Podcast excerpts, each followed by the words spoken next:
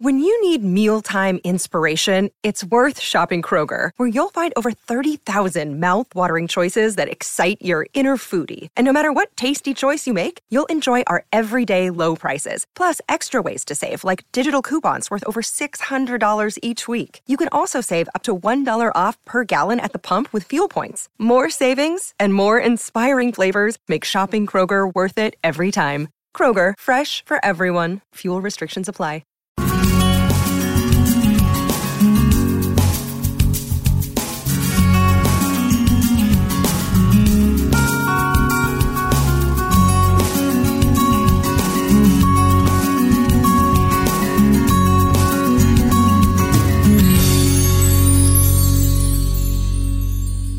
Hello, and welcome to another episode of Beyond the To Do List. I'm your host, Eric Fisher, and this is the show where we eavesdrop on conversations with people who've produced positive results towards achieving their goals, so you can do the same. This week I'm talking with Dana Byers. She's the president of Blue BlueDoor.tv, which she co founded with her husband in Europe in 2007. She is now currently a community pastor for LifeChurch.tv, Church Online, and she also blogs at danabyers.com. She talks a lot about minimalism, and we're going to discuss that, what exactly that is, as well as different topics such as how minimalism affects your perspective, your priorities, and other productivity tips. Dana and her family have had a very unique perspective or adventure, let's call it, these past few years. And I think you're going to find this episode a bit exciting and kind of a different take on productivity. Again, that's what we're all about personal productivity perspectives. And Dana definitely brings yet another awesome twist on a new perspective. Well, this week it's my privilege to bring to you Dana Byers, who is the president of BlueDoor.tv, which she co founded with her husband in Europe in 2007. She is currently a community pastor for LifeChurch.tv, Church Online. We've never met in person, but welcome to the show, Dana. Thanks, Eric. I'm really glad to be here today. So, the reason I wanted to have you on the show was obviously from the productivity angle, I thought, well, you've got some experience from a, a number of different things doing online church, which I'm sure some people don't even know exists, which would be awesome for you to talk about. You talk a lot about minimalism, which is where I want to start first, but also from the perspective of you've been a stay-at-home mom, kind of being the the organizer for your home life for your family as well. So, what is minimalism anyways? Well, let me give you the unfortunate answer that it depends on who you ask. Uh, since you're asking me, um, I really view minimalism as the practice of finding the things that are most significant in my life and investing in those. And because of that, it means that for our family, we're routinely looking at our schedule, our finances, uh, our living circumstances, um, a number of things like that, and saying, are we best employing what we have? Uh, where do we have an abundance that we can share? Where do we have an excess? And what's missing? Is there something missing? And um, I realize that's very vague, but I think I, I could actually give you a very true to life, in the moment example. Awesome. That would be last night. My husband, Chris, and I were sitting on the couch, and I just said to him, for lack of a better term, I don't know if there's a phrase out there to describe this, but I feel like we're kind of in a season of addition, that we're adding a lot of things. And he said, I'm totally with you. You know, what is it that doesn't feel right to you at this time? And we've learned that minimalism is really about self awareness. So we recognize that probably with regard to our children's schedule, um, we'd maybe added one thing that was just sort of beyond what we want them to be involved in, taking away from family time and probably creating more stress than benefit for them and for us. So uh, we were able to just make, you know, a quick executive decision and say, you know what, let's pull back from that. We'll talk to the kids about that and explain that. And I really felt peace from that. So I would say minimalism is also sort of having um, a self awareness and being willing to say, I may have overstepped a bound or I may not be doing enough um, because I want to see a different result come out of what I'm investing in my life. Okay. So it sounds to me like how I would define it, I guess, is knowing what to say yes and what to say no to. Exactly. Have you ever heard of the opportunity cost? Have you ever yes. heard of that term? That's what this makes me think of is where if you say yes to one thing, then you have to say no to the other things that would take its place. Yes, and exactly. vice versa.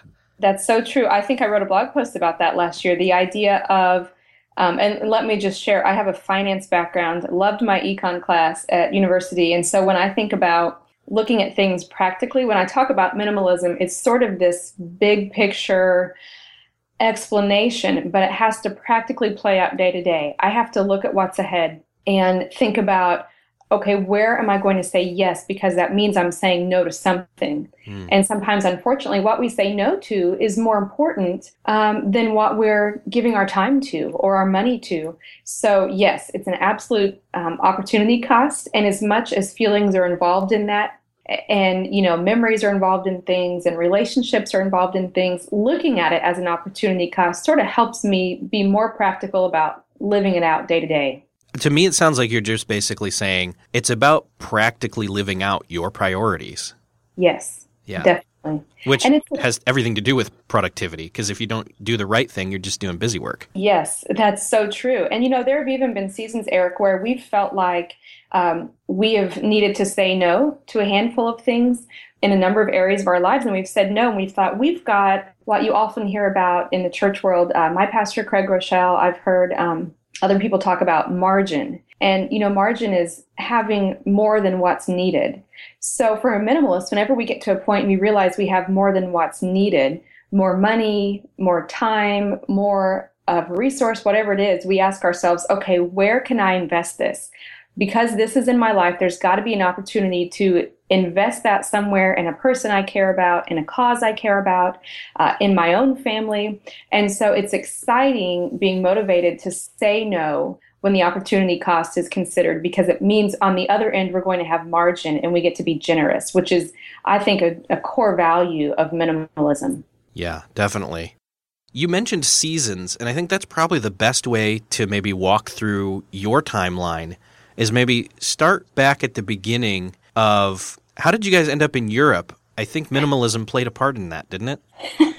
yes. Although maybe you didn't know it at the time. We we didn't know at the time. You're absolutely right. What happened was, um, for lack of a better term, uh, we just sort of felt like um, we were being pulled away from a lot of the things we owned, a lot of the um, oh, what's the word I'm trying to think of? A lot of a lot of obligations we had, and obligations I think is a negative word as compared to commitments. I'm committed and loyal to a handful of things that I'm passionate about. Beyond that, there are a number of things that are obligations, some that we can't get rid of, but many that we can. And I was surprised to recognize as my husband Chris and I felt like we were being um, freed from obligations that we were sort of digging ourselves out from under this pile of probably emotional, mental, and actual physical clutter in our lives.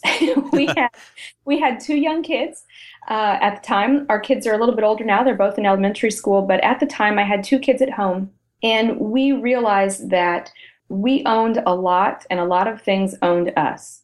And in the middle of that, we had developed a uh, passion for um, a number of countries abroad. We really loved travel, but it was more than a love for travel. It was um, an interest in working with people overseas and knowing other cultures. We have um, one of our children is adopted from another country, came into our family speaking a different language. So we really um, wanted to give our children that experience as well. But what started as I would say sort of a, a selfish endeavor, sort of having curiosity. What if we could leave everything and do that? Turned into an opportunity that changed our lives and the way we see what we contribute to the world dramatically. So ended up over that time as we, um, being Christian, we were really seeking God and asking Him what He would have us do, and we felt led to sell everything that we owned. Uh, we sold our house, gave a car away, sold our other uh, vehicle, kept only what would go in a few pieces of luggage. And of course, people always ask me this, so I have to throw in there, Eric. I did keep my wedding album and some wedding china, and I stored those in my mother in law's garage while nice. we were overseas. So I didn't throw everything away. Good. but I have to, the caveat is I really haven't looked at my wedding album since I got back, and the china is just sitting in my cabinet. So um, there is a lesson there um, that I kept them, but I don't know why. Uh, so as I as we went overseas, our family just began trying to promote um, relationships with people, getting involved in our local community. We were based in Southwest London in the Wimbledon area. And we literally, because we were unemployed, we, my husband had resigned his position and we were living on our savings. Uh, our days looked basically like getting up, uh, going to the park, meeting people, going for walks. We didn't have a lot of families, so life became immediately simple. I mean, if we were going at 100% of a complicated American life before we left, uh, when we landed in London as uh, you know, a lot of people think it sounds extremely romantic. Really, it was um, not. Yeah. Uh, we loved it, but it wasn't um, very idyllic. You know, we weren't uh, in central London doing a lot of exciting things. We loved being there uh, and we did things on occasion, but it was just a very simple life. And so our experience was going from a lot to a minimal lifestyle and then um, learning who we are through having all those things peeled away from what our life was. Um, it was an incredible experience. So during that time, what we ended up doing was taking uh, lifechurch.tv, church online, and trying to sort of expand that um, internationally, trying to provide um, what we call online experiences. Church Online is an opportunity to share the gospel with people who are curious about God. They might be curious about Christianity, but they're unwilling or unable to attend a local church. So, uh, that being the case, we will produce content and have live people available at that moment in a live experience, um, watching the content together, discussing it, answering questions, and really just forming relationships.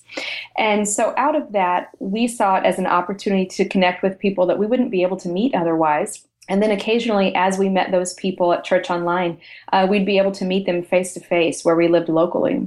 And that became very exciting for us to use the internet as a means for um, building community, building relationship, but also about sharing something that we're passionate about, which is the gospel of Jesus Christ. So, sort of being entrepreneurial, which my husband and I both are, uh, I would say he is more than I am. Uh, he's a visionary, and I am, uh, I sort of have a strength of focus. So uh, we took what we had and uh, started traveling around Europe, uh, connecting with other churches and just forming a network. And we ended up uh, moving to Poland for a while to launch an online church in the Polish language called Kościół Online. And since that time, I didn't even realize I was doing it, but because I didn't have a laptop, I only I just had my BlackBerry. And when our family were traveling, I would just write notes about what I was thinking about online ministry, what I was learning about church online and other cultures, and wound up writing an ebook. Didn't really realize that's what it was at the time, uh, but realized I had so much content, there was something there that I wanted to share. And so as we continued living a minimalist lifestyle, traveling, and um, just trying to serve others, this little ebook came about and it became uh, probably a definition of what I mentioned earlier, Eric, margin. It became something that was in my hands that I could share. Surprisingly, uh, God led our family back to America. And when He did, um, I had a couple years um, living in Indiana where I was still very passionate about church online and wanted to use the margin of that ebook uh, to share. And so worked on publishing that and sharing that um, in a number of different languages free. And then from that came sort of an expansion of uh, partnerships and community and network and, uh, and um, other languages uh, in church online. So it's been a fascinating experience because it's sort of like we were pulled away from what we were buried in. Um, and don't hear me wrong, we loved uh, the life that we had before we went overseas, but the opportunity to shed a lot of what we were doing gave us the freedom to come back and live in a way that we never dreamed we could. So then you guys were living in Indiana. I know you're not now, and your husband was working at FormStack. Yes, he is the CEO of FormStack. He's still works. And still is, yes. Which yeah. is a great service, by the way. People should check that out. I agree. and uh, so, how does Blue Door fit in? How does BlueDoor.tv fit into the equation there? Well, Bluedoor.tv became sort of. Um, it's what was born out of that time overseas. Uh, at this moment, I'm not actively raising funds for Bluedoor.tv. I'm not um, actively adding partners, what's happening is it's sort of experiencing organic growth. I got to a point where I realized some of the questions that were coming back to me as I consulted the partners we have in, in other countries were questions that we don't know the answers to yet. How do we do, you know, X, Y, or Z regarding online ministry? And we had grown leaps and bounds over five years. And then we got to a point where we were all sort of looking at each other saying, what's next? And so, over a period of about four to six months, I was really um, doing a lot of reading, a lot of writing, a lot of prayer, and a lot of observation, really trying to figure out what do I think is next. And um, started having conversations with um, a, a, man who is now actually my leader at lifechurch.tv And because we both really cared about forming online community and connecting with people online. And so we decided that we would um, that I would actually come onto the team full time and start trying to work toward that goal of the next steps for online ministry and what that looks like globally, not just in America. And so I feel like the experience I had with Bluedoor.tv, while it still goes on, is something that um, I'm bringing now to LifeChurch.tv. And while I'm fully working full time at LifeChurch.tv, whatever we learn is something that, um, just because the culture that that we operate in is something that gets shared. It's something that we want to benefit other churches as well. So I'm excited because what was margin in my time, because now both my children are in elementary school, I realized I could probably combine forces with lifechurch.tv and the partnerships I have at bluedoor.tv, and we could achieve more than if I just stayed in my home office and kept trying to create traction. And I think the deciding factor for that, I'm asked this often and I like to share, is the deciding factor was that I realized that you know more is done in community, and I say that because there's a lot, um, there's a huge, uh, I guess I'd use the term movement right now of a lot of people, you know, building up an audience or building up a platform and working towards going out on their own, and I think that's great. I know a lot of people who are doing that and doing well. Well, for me, I, I, sort of went the other way. I had a lot of experience and opportunity doing something, sort of built a platform, and then realized there was a place I could partner and do more because I care about the cause that I'm working on. And so I'm not particularly branding myself, um, but trying to brand um, Church Online. so it's been very interesting taking that margin and making that decision uh, to see what God would do because um, our family has um, happily sacrificed a lot for Church Online, and I really feel it's an honor for us to have been able to move to Oklahoma so that we could see what comes next out of this partnership. Excellent. So then you've talked a little bit about minimalism, a little bit about margin, your time in Europe, and then moving back to the States. When you got back to the States, though, and, and we're in Indiana, that was kind of some of the time where you were the quote unquote stay at home mom. Yes. How did you balance all the different roles? Uh, yeah, that's a great question because I still don't know how I did. I did it well. Let's put it that way. I don't know. Time will tell. But what I practically did day to day was um, I have a handful of people, um, like we all do, who just know us so well. They can say, Hey, Eric, you're good at this. Eric, you're not so good at this. Dana, you really shouldn't be doing this. Why don't you try this? And I'm so thankful for that feedback. Um, the more I think we step out in faith, the more of who we are is visible. And I had learned over time that I'm a high performer in the mornings, uh, not so much in the afternoon. I had learned that creativity wins.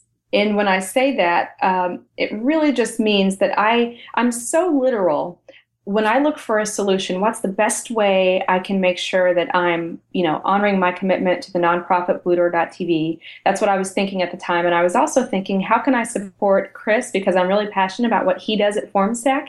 And I also wanted to know, how can I be a completely available mom for my kids? And so when I was looking, I was just looking at it very practically, trying to write out a schedule and and boil it down to that. And I realized I needed to find a creative solution.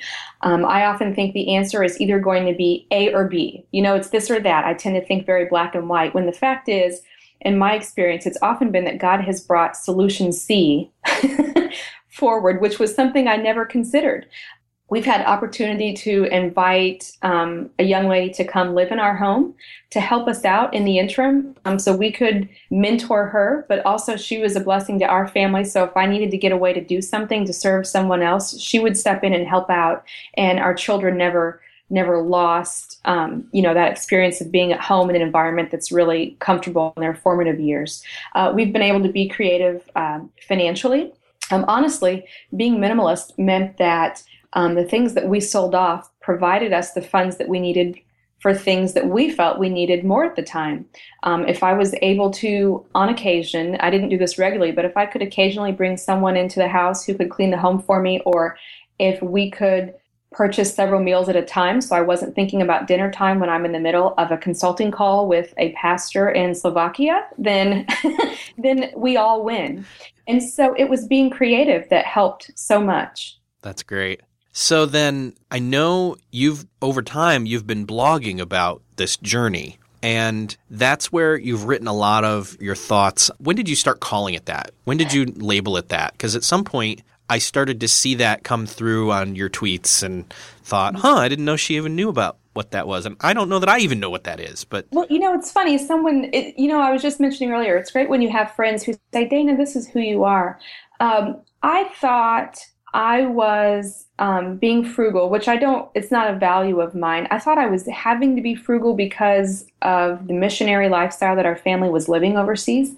And then I realized it was a mindset. If we needed something, we had the finances for it generally, and we would try to get something of quality or value. We weren't we weren't trying to do things on it was different. It wasn't frugality, and that's all I kept thinking of. And I really sort of rejected that so when someone said to me, I think it was my friend Ben Stroup, um, said, Dana, this is really, he really confirmed it for me. This is definitely a minimalist lifestyle. It's the mindset. That's the way you're living your life, the way you're making your decisions. And so I just came at it, um, uh, you know, sort of uh, how I have to say, like um, Jeff Goins says, you know, I've, I, I am a writer. I am a minimalist. This is who I am. And there was sort of a hilarity in embracing that. And it's sort of a freedom in embracing that. Um, because it very quickly brought on questions that I loved answering. And even today, I was thinking, Eric, boy, I'm excited about this interview because as I answer and tell my story, it just sort of reinvigorates me um, to be who I am. And that's really freeing. And I, I hope it doesn't mean that I think or I hope it doesn't communicate that I think everyone has to live that way, but it has provided um, such freedom for our family in a number of ways that I can't imagine living any way else.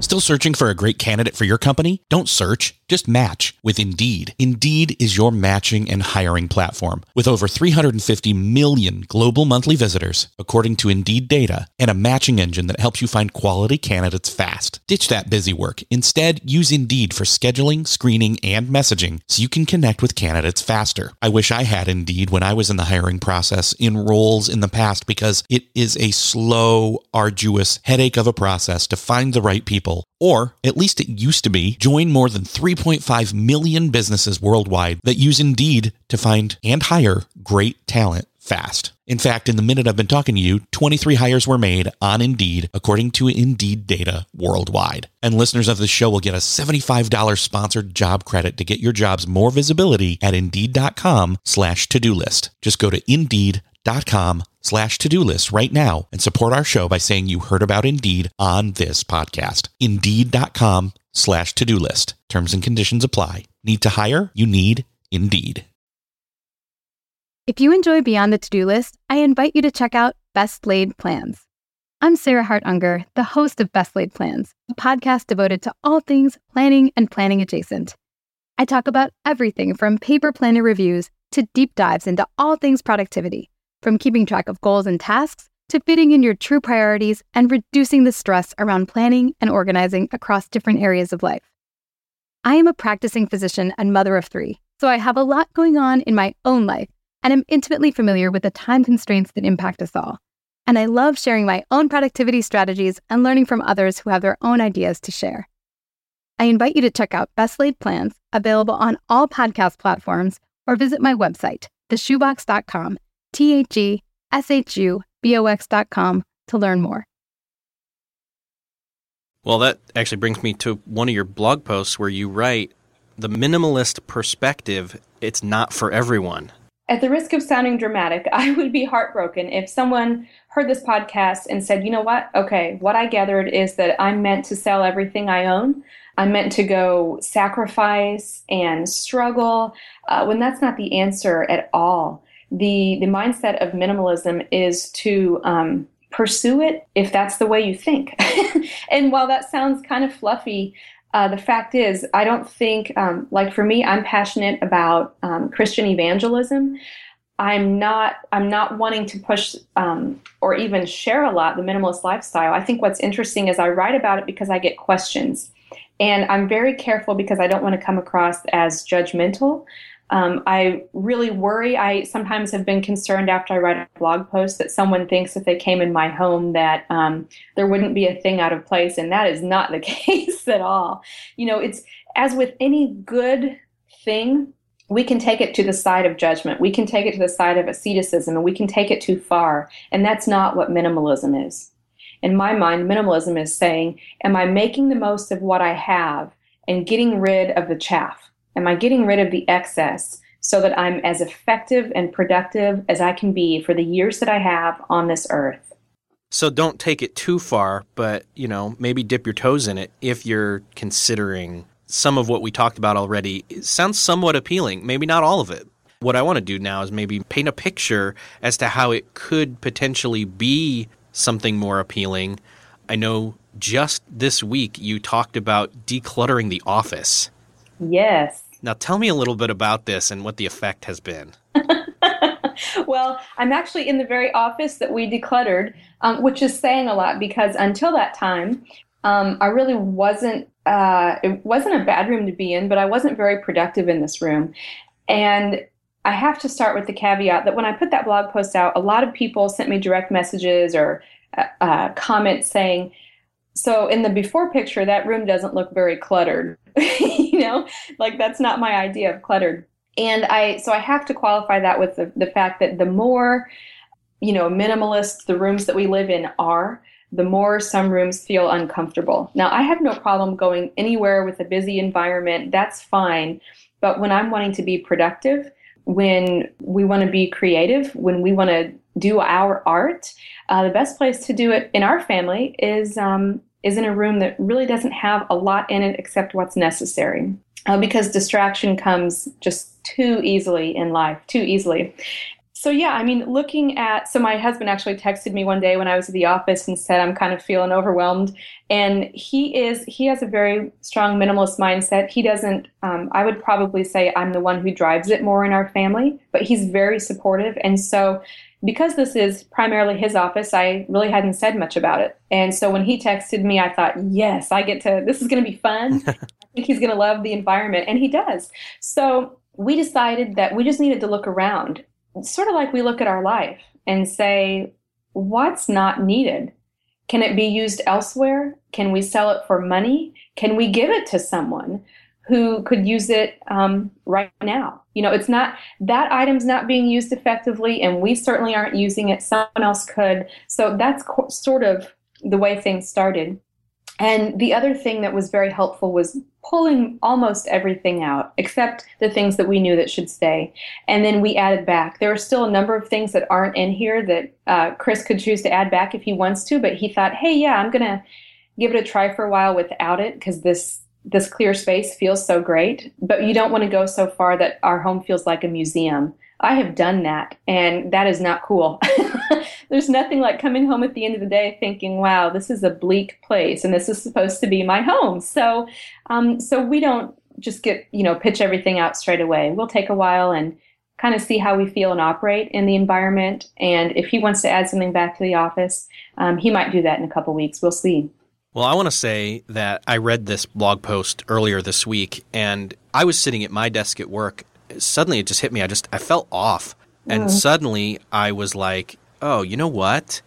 I'm going to take 10 minutes and I'm going to put everything that's sitting out either away or find a place to put it away." And then suddenly the entire area was just nice and serene and suddenly I could focus. Like I sat down and said, "Okay, good and started going. And I think some people, if they've ever listened to uh, the original like episode zero of this podcast, where I talk about me and why I wanted to start this podcast and what I'd be talking about, I talk about time when I was in college where I would hesitate or procrastinate, so to speak, doing homework.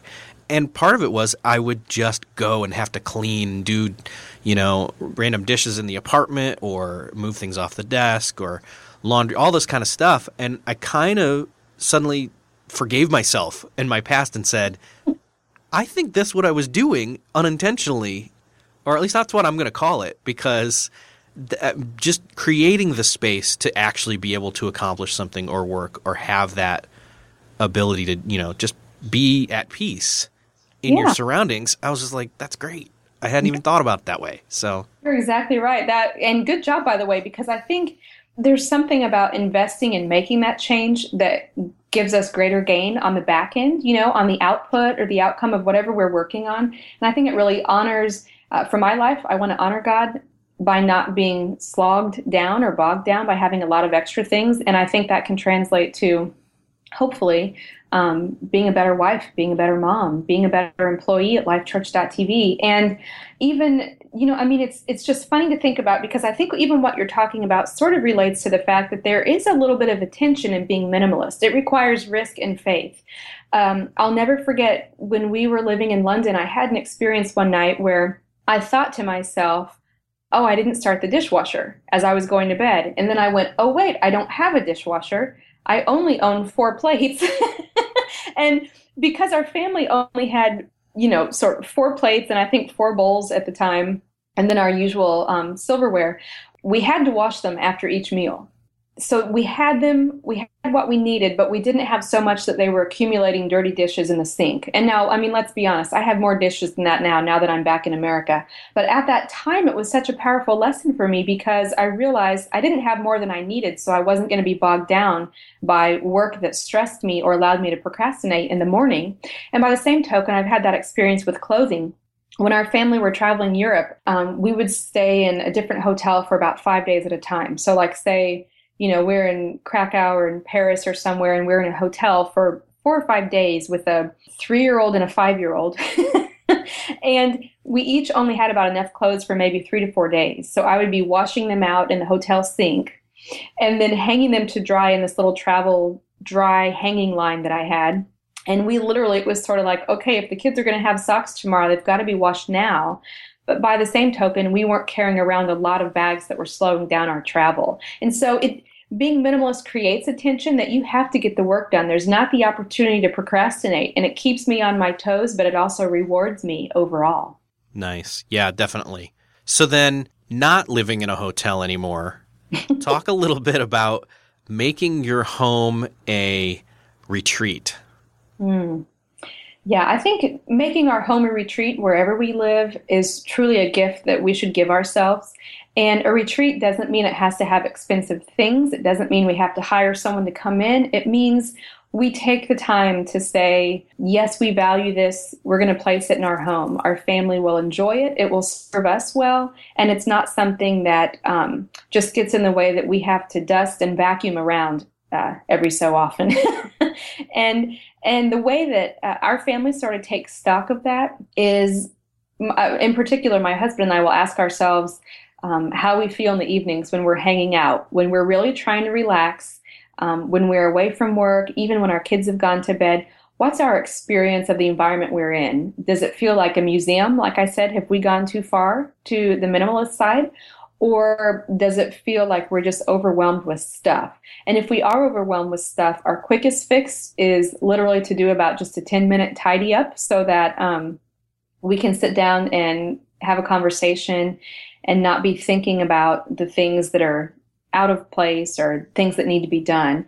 Um, and that also helps us start our days better when we've sort of done a tidy up as well. Well, I love that you're talking about it in the sense of a balance Yeah, an it- equilibrium of going one way or the other.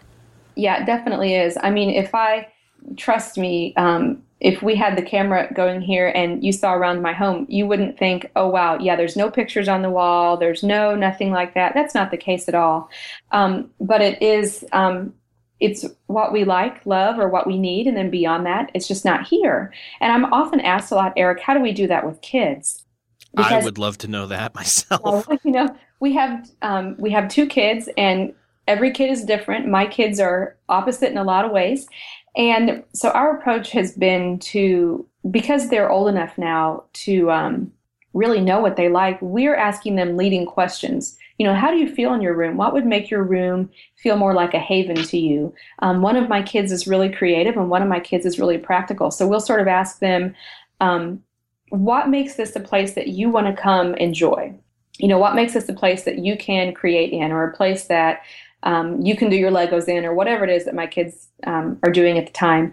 And funny enough, one of them could care less about about things and that's fine. I didn't at that time either. I was very clear on my blog. My room was literally a junk pile until i left for college and i don't know how my parents handled it.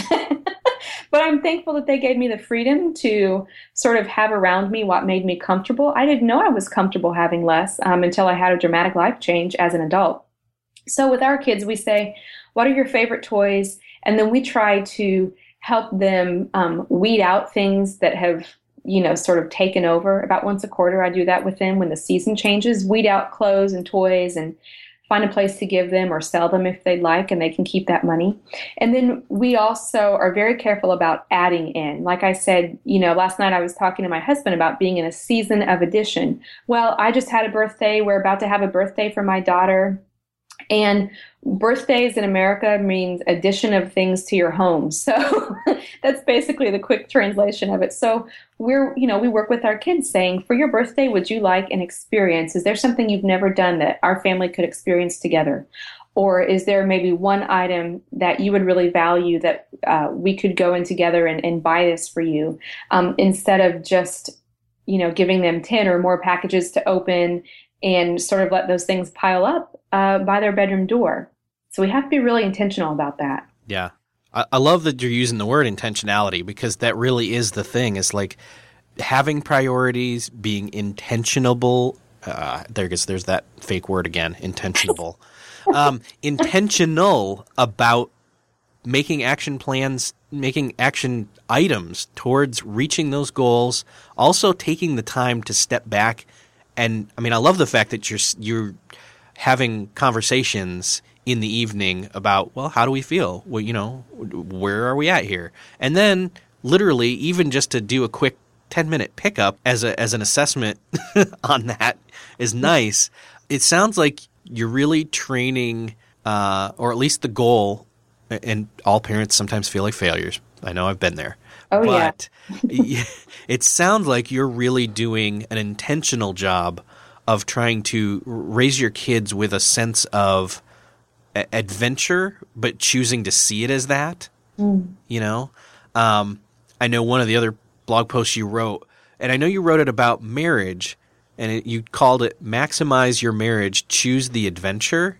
Mm. But as I was reading through that, I just couldn't help but see that it, it really is about your perspective and choosing it, you know? You, you list a couple of things down, for example, which I assume are all semi or literally biographical, uh, where you write, needing to downsize, your family could become closer. Mm, Pregnant yeah. and tired, your older children can embrace more responsibility at home. Facing financial stress, you and your spouse can go to God together and submit a plan for change have an ailing parent, this is your chance to serve them back selflessly. Mm-hmm. Making a stressful commute every day, now you can listen to podcasts or spend time getting to know the kids better. And you write, I'm on this adventure right now. Yes, I am. My children have been listening. Um, they've listened to you and Michael Hyatt and Andy Traub the last uh, this week riding to school. nice. We're building up leaders young. I hope. awesome. Well, they they're definitely listening to the right stuff. Yeah. And by that I mean Michael and Andy.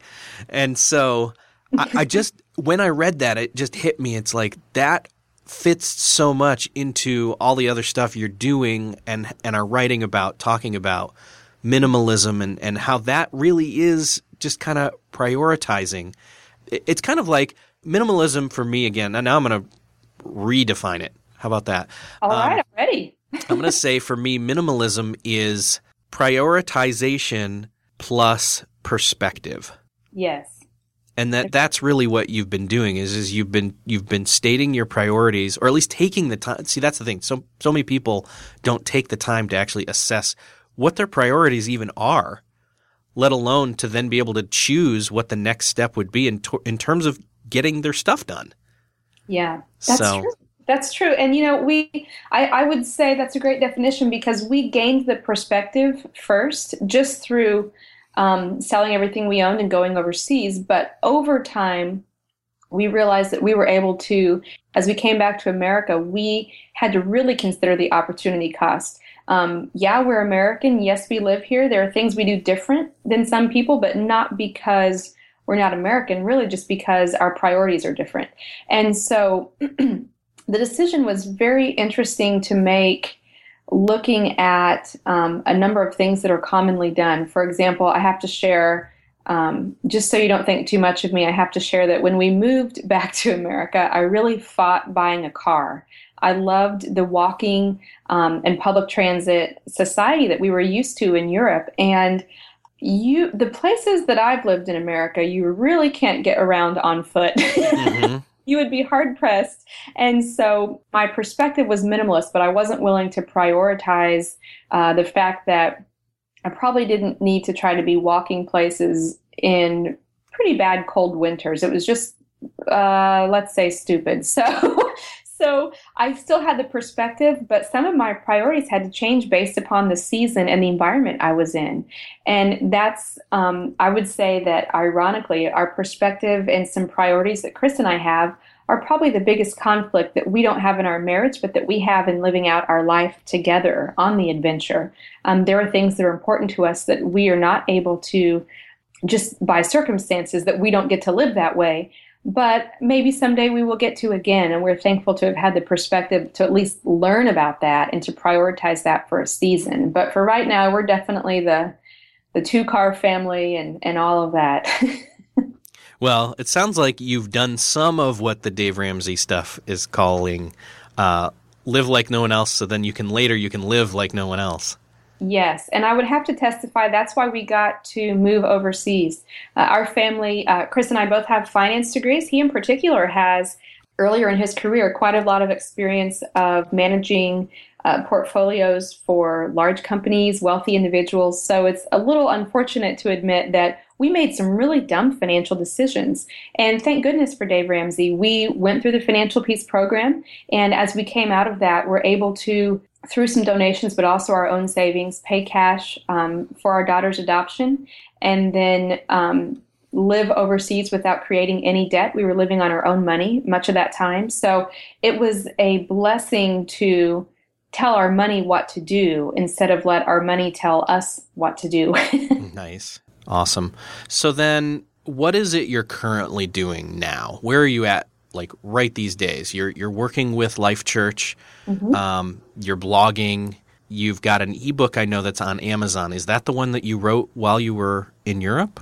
Yes, The Art of Online Ministry. And I would like to speak to that for the fact that you said, you know, what are you doing right now? And really, um, I'm giving my time because my passion is so much just wrapped around um, online ministry. I'm really doing a lot with lifechurch.tv, working full time, and also um, focusing on family because I have not been working full time for eight years. So this is a big adjustment. It's going well, but it's certainly a big adjustment for our family. So that's my primary focus. And then I do write every week um, just because I I love knowing when I hear from people, they say, Dana, this helped me or this gave me an idea. And even if they disagree, that's great too, because it's causing them to think about the minimalist mindset.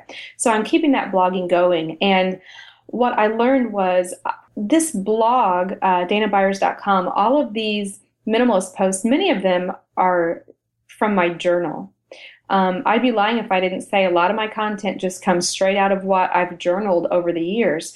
And that's how the Art of Online Ministry came about, the ebook that I wrote, because I was thinking about sort of a, a, a, um, model for church online, if you will, sort of some suggestions and things I had learned. And literally, as we traveled And as we started Bluedoor.tv and it was growing, my inbox was full of emails with very similar questions. And I think you'll like this on the productivity side, Eric, that I started going through those emails and instead of answering them, I would just pull out key questions. And I saw so many overlapping questions and thought, you know what? I've got all this content in my journal on my Blackberry that answers these. I need to compile it and put it out there. And then someone said, hey, that's pretty much an ebook. Instead of just creating an FAQ, um, a long FAQ, why don't you put together something that would answer the questions of a lot of people? And so that's what we did. And we put it up on my website. Uh, gave it away free and we had several thousand downloads in i think 30 or 40 different countries right away. And it was so exciting because it was a gift. It was like whatever experience i had i could compile and share. And that is a payday for me. Like that's what motivates me. So that's why i continue talking about minimalism on my blog because when i hear back from people hey, we tried that idea, or this might help us in the future. We're considering downsizing. Anything like that makes it, it, it is the payoff for me. So while I don't directly say it, I mean, I kind of feel like I'm blogging a book again. That my goal would be if, you know, in uh, sometime next year, hopefully, as, as things come together, that I could compile a team of people and say, here's the content. Can you put something together that we can create that would be a gift to someone?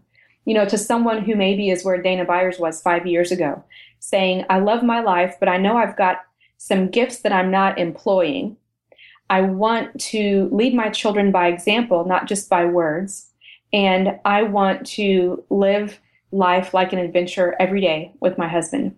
I think that's really what everyone wants is to know a purpose, but to be in a position where they can live it out. And I believe that the minimalist mindset allows everyone to do that, no matter what their purpose is. So, what I'm doing right now, apart from my core passion of my day to day job, is just, you know, journaling about what I'm learning about minimalism and hoping the opportunity will come where a team of people can sort of, we can pull that together and release that um, so that people have it as a guide to just sort of help them walk through the process uh, that our family have been through that has drastically changed our lives. Wow, that sounds really exciting. I know my wife in particular would probably read that book. So hurry up and get that done. Okay. and then in all the stuff that we've been talking about and kind of in closing, how would you prescribe say somebody somebody just listened to all this. So they're at the point where they're thinking, okay, this all sounds or some nugget of this sounds really good, but I don't know where to start. What do you say to that? Um, I say to them, uh, if you allow me to take the model that we use with um, in ministry, which is when we connect with people who've just, um, you know, they've been involved with church enough that they're they've been curious enough about God, they've just decided to commit their life to Christ. We walk them through a process where we can answer a couple of key questions that usually come to their mind first. So taking that really helpful model and translating that into someone who's curious about minimalism. Again, minimalism being nowhere near as important to me as Christ. just just making sure that that's understood, but with with the mindset of living that way as a servant and trying to have things that you can share and being generous. I usually um, suggest that you ask yourself, um, you know, what am I not doing that's really in my heart to do? How am I unique from all the people around me? Uh, for my husband and me, we were unique in the fact that we were interested in other cultures. We were comfortable living in other environments.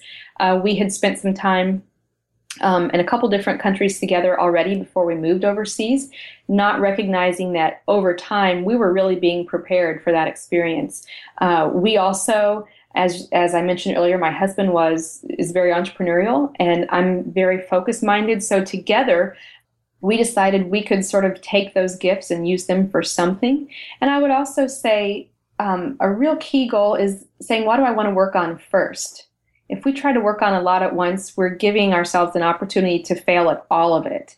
Um, the, the, the power of focus is saying this is what's most important for now, and I'm going to trust that as I work on this over time, I will have the capacity to do more diving right in, as much of an activator as I am, is something I wouldn't suggest. You know, when we sold everything we owned, we literally, even though we were in our home one morning full of items priced for sale, came back in the afternoon to an empty house after the estate sale. there was a lot that led up to that. It really wasn't an overnight experience. It was paring down over time. Um, through that process, to give you just an incredible example, Eric, is as we were cutting back in our lives and as God was preparing us to become more minimalist in our mindset and to go overseas, uh, my husband Chris actually lost about 80 pounds. Oh, wow. He decided that he, um, we both decided, I had said to him for years, I always wanted to be a runner, but I'm really not a runner. Well, the fact is, I hadn't tried it. And he sort of called my bluff on that. And he started running before I did, and I couldn't just let him get out there on his own. I wanted to try it too. And um, he lost a significant amount of weight and was forever changed to the point that some people didn't recognize him who hadn't seen him for years. and so that was a very physical example of minimizing something that was holding him back. Then, as we progressed, you know, we had already gotten out of debt at that point. So that happened, the money happened before the weight loss then our clutter loss happened when we sold our things. And then as we were overseas, just living out day to day, we weren't like these incredible thinkers. It just sort of things started dawning on us. You know what? This is our gifting. This is an opportunity or experience I have. And we started living out of the minimalism that we were already employing in our lives. So it's choosing one area, um, maybe finances, health, clutter, schedule. I can't believe I haven't mentioned that schedule. Oh, yeah. One. Oh my goodness, that's so huge. Maybe starting there is a great opportunity and saying, what am I going to adjust? Who can I bring along to support me in this, to encourage me, to speak life into this? And make sure that your family or, or those people closest to you are along with you on the journey so they don't feel like you're, you know, dragging them. and then take those steps and with that one goal, let time do its work on you. Don't force it to happen all at once. I, I, I often worry if I put a blog post out about here's something we did that someone will think, okay, if I go get rid of all my dishes, things will be better. No, really not the case. So um, I think that really simplicity in action is choosing that one thing and and letting it letting it happen.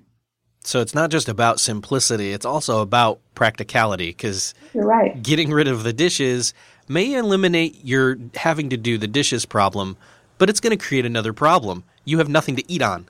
Right. So that's impractical. yes. Yeah. And it is easy to be short sighted. We don't want to be short sighted. And that's why, you know, walking through it carefully and having others' input is very wise. Well, I am extremely thankful for you sharing all this on this episode. It's been great stuff. And I really hope that people decide to check out uh, danabyers.com, and that's spelled D A N A B Y E R S.com. Dana, any closing remarks?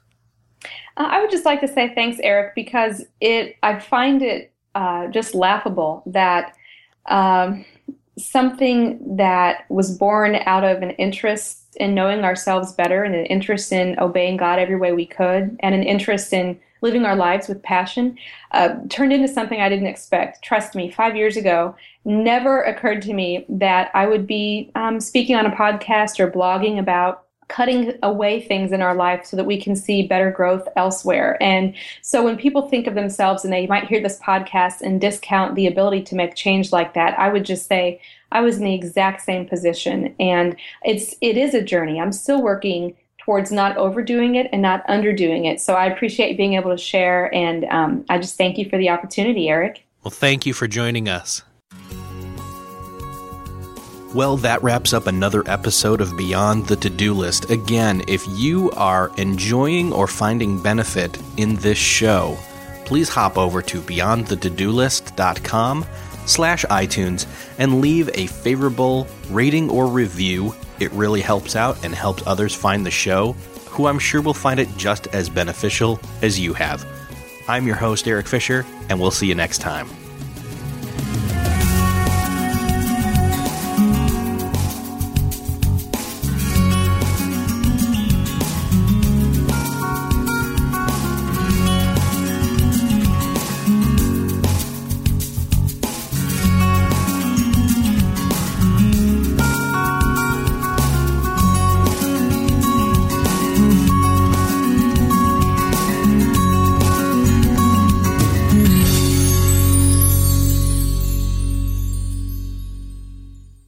Beyond the To-Do List is a proud member of Noodle Mix Network at noodle.mx. Find more great podcasts like How to Podcast, Clean Comedy, Once Upon a Time, Christian Worldview, and more at noodle.mx. Think, laugh, and succeed by subscribing to our podcasts at noodle.mx.